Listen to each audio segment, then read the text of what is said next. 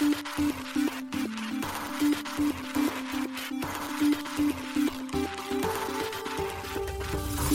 しい経済ニュース。この番組では現当社のメディア新しい経済がブロックチェーン仮想通貨フィンテックに関する日々のニュース解説を平日毎日音声コンテンツでお届けしています。そして新しい経済ではブロックチェーン仮想通貨に関するニュース解説記事やインタビュー記事学習記事などのたくさんのコンテンツを掲載しております。ぜひ新しいひらがな経済漢字で検索してメディアもチェックしてください。そして LINE 公式アカウントではメディアの更新情報を配信しております。LINE 公式アカウントにもぜひご登録ください。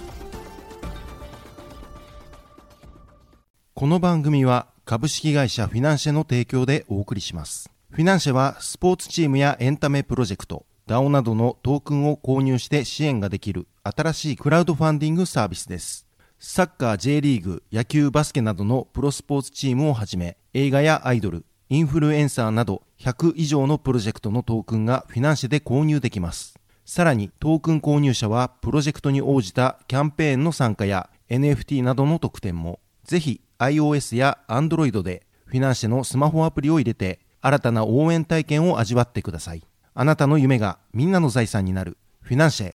現当社新しい経済編集部の高橋です。はい、本日は4月24日月曜日です。今日のニュース行きましょう。国内 IEO4 件目日本アイドルトークン販売金額合計が10億円突破。ジンバブエ中銀金裏付けのデジタル通貨を導入か報道。米ジェミナイ、米国以外のユーザー向けにデリバティブ取引サービス提供へ。米ジェミナイがインドに開発拠点を新設。現地での積極採用も。イーサリアムネームサービスがクレジットカードで購入可能にムーンペイ連携で。フランス大手銀行ソシエテジェネラルユーロ建てステーブルコイン発行イーサリアム上で一つ目のニュースは、日本アイドルトークン NIDT の販売金額合計が10億円突破というニュースです。国内4例目の IEO 案件となった暗号資産日本アイドルトークン NIDT の IEO による販売金額合計が10億円を突破したことが4月24日発表されました。NIDT 発行元のオーバースの発表によると、IEO を実施したコインブック及び DMM ビットコインの2社合計で販売数量は2億36万9000枚、販売金額は10億184万5000円になったということです。NIDT はイーサリアム上の ERC20 規格の暗号資産です。新しいアイドルグループの蘇生及び活動のために発行され、利用者は NIDT を通じてアイドル活動の応援及び支援ができるといいます。NIDT の購入申し込みは3月29日19時から4月19日11時まで行われました。先ほどお伝えしたように NIDT の IEO は国内暗号資産取引所のコインブック及び DMM ビットコインの2社にて同時に実施されました。国内で実施された IO において、同時に2取引所が対応するのは NIDT が初の事例となりました。開示情報によると NIDT の販売期間終了時点での同暗号資産の発行量は10億枚です。そのうち3億枚が販売対象となっており、2億36万9000枚が販売されたといいます。なお、内訳としては、コインブックが6966万枚、DMM ビットコインは1億3079千枚を販売したということです。ちなみに払い込みの総額としては10億8199万2600円となっており、その内訳はコインブックが3億7616万4000円、DMM ビットコインは7億582万8600円となっています。また今回の IEO での NIDT 販売残数は9963万1000枚となっていますが、これについてはオーバースが保有するといいます。なおこのトークンは JVCEA 規則、新規暗号資産の販売に関する規則第2条第4号に基づき、IEO の手続きを経ることなく市場で売却しないとのことです。さらにオーバースでは事業の進捗を見ながら再度の IEO 実施の可能性を見極めるということです。ただし、現時点で再度の IEO 実施の計画はないとしています。なお、オーバースは NIDT の IO にて調達した資金を利用して、秋元康氏が総合プロデュースを行う新アイドルプロジェクト、アイドル3.0プロジェクトを実施します。同プロジェクトの運営には、キングレコードをはじめとする AKB48、乃木坂46、日向坂46、桜坂46、アイゾーンイコールラブといった人気アイドルグループの育成に携わったスタッフが関わるということです。NIDT 保有者には一部プロデュースへの参加や限定イベントへの招待、NFT の付与などの特典が与えられる予定です。アイドル3.0プロジェクトでは4月4日より募集を開始し、全国7都市で説明会を実施していきます。複数段階のオーディションを開催し、合格したメンバーが研修期間を経て、今年秋にデビューすることが予定されています。なお IEO イニシャルエクスチェンジオファリングとは企業等のブロックチェーンプロジェクト発行のトークンによる資金調達を暗号資産取引所が支援し具体的には主体となって発行体のトークンを販売するモデルのことです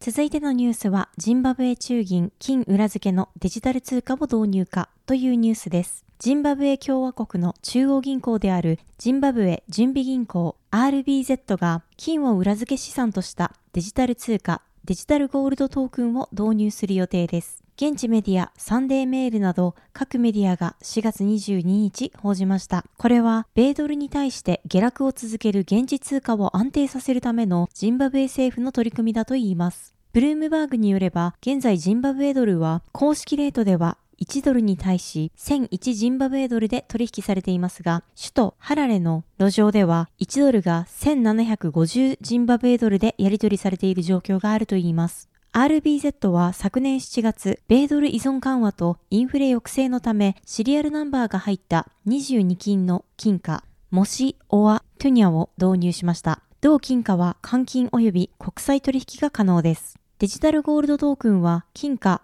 モシ・オア・トゥニャを保管するものとして、価値の保存、取引のための代替手段の提案を行い、国内での取引に法定通貨として使用される予定だといいます。これにより、多くのジンバブエ国民が通貨の変動からヘッジすることが可能になります。ジンバブエ準備銀行のジョン・マングディア総裁は、少額のジンバブエ保有者も金貨を購入できるようデジタルゴールドトークンを導入すると説明。誰もが取り残されず、どこにも取り残されないように計画を進めていると強調しました。また、マングディア総裁は、現在の為替レートの変動を、タバコの販売シーズンによる外国通貨供給の増加が期待されているためだと予測しています。ジンバブエ共和国はアフリカ大陸の南部に位置する国で、1980年に英国より独立。主な輸出品は貴金属、タバコ、鉱石、ニッケル、鉄などです。2000年から2009年にかけてハイパーインフレが起こり、新たな紙幣の発行と通貨単位を切り下げるデノミネーションが繰り返された結果、2009年1月には1兆ジンバブエドル紙幣が発行されました。その後もデノミが行われましたが、通貨としての価値をほとんど失い、同年4月12日をもって発行が停止されました。その後、2019年6月にはジンバブエドルを唯一の法定通貨として再導入しましたが、ハイパーインフレによる紙幣不足のため、2020年3月より再び米ドルの流通が暫定的に認められ、今に至ります。また、ジンバブエ政府は2021年11月、国民間での暗号資産の需要の高まりを受け、ビットコインを合法的な支払い手段に導入することを検討していることが報じられていました。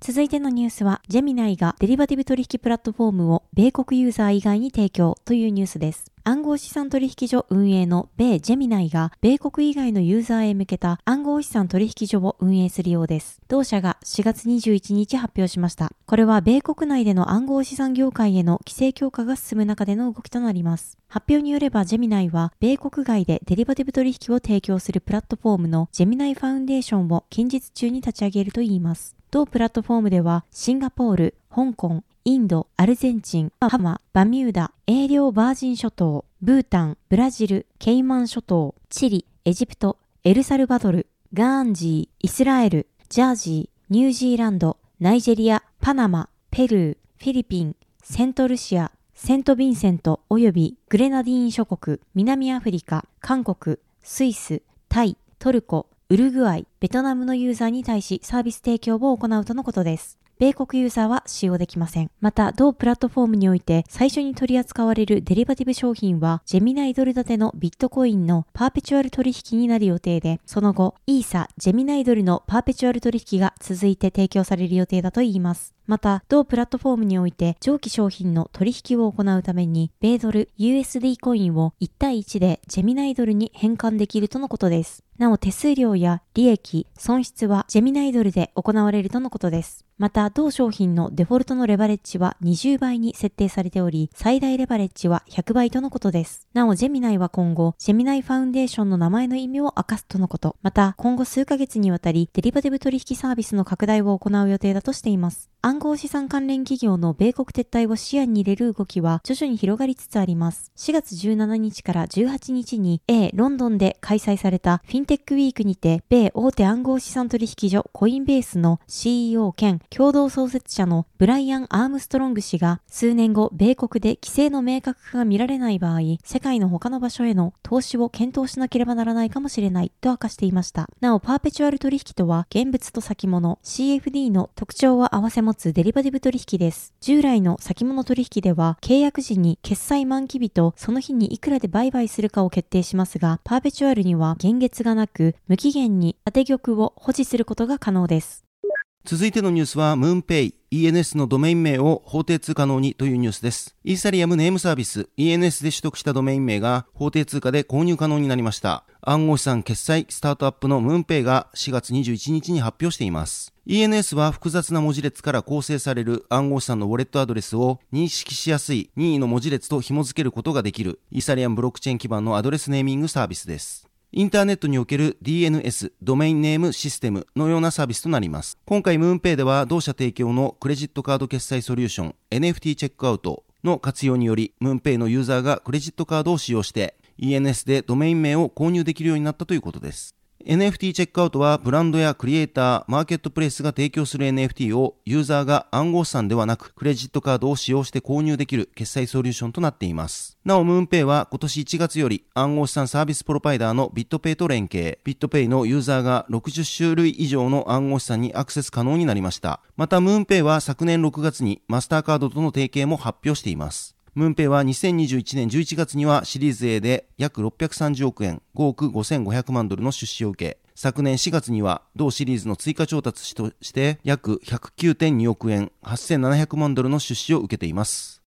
続いてのニュースは、ソシエテ・ジェネラルがユーロ建てステーブルコイン、ユーロ CV 発行というニュースです。フランス大手銀行ソシエテ・ジェネラルの暗号資産部門 SG フォージがユーロ建てのステーブルコインユーロコインバーチブルの発行を4月20日に発表しました。ユーロコインバーチブルはイーサリアムのパブリックブロックチェーン上に発行されるといいます。なお、ティッカーシンボルはユーロ CV となるということです。発表によるとユーロ CV の発行はオンチェーン取引に対応した堅牢な決済資産、オンチェーンでの流動性調達、リファイナンスソリューション、マージンコールなどの日中流動性ニーズへのソリューションなどを求める顧客の声に応えたものであるということです。また、ユーロ CV はデジタル資産に適用されるフランスの法的枠組みに従い設計されているほか、従来の資本市場とデジタル資産エコシステムとの間のギャップを埋めるように設計されているということです。ユーロ CV は今後数ヶ月のうちに評判の高いデジタル資産取引所や信頼できる第三者プララットフォームと協力し、取引所へ上場させる予定ということです。なお、ユーロ CV の利用は、KYC、顧客身元確認や AML-CFT、マネーロンダリング及びテロ資金供与対策などのソシエテジェネラルグループによるコンプライアンス手続きを完了し、同社のプラットフォームに登録した投資家に限定されるということです。ソシエテジェネラルはフランスにおいて BNP パリバに次ぐ大手銀行です。また SG フォージは昨年2022年にフランスの金融当局からデジタル資産サービスプロバイダーとしてのライセンスを取得しています。またソシエテジェネラルは2021年4月にテゾスのパブリックブロックチェーン上にセキュリティトークン、証券トークンの発行をしています。その際に発行されたトークンは500万ユーロ、当時約6億円相当の仕組み商品としてグループ会社のソシエテ・ジェネラル・アシュランスが全額取得したということです。ソシエテ・ジェネラル・アシュランスについては2019年4月にイーサリアムブロックチェーン上で1億ユーロ、当時約130億円相当のカバーボンド、債券担保付き社債のセキュリティトークン発行やフランスの中央銀行デジタル通貨 CBDC の実験として2020年5月に4000万ユーロ、当時約50億円相当のカバーボンドセキュリティトークンを発行しています。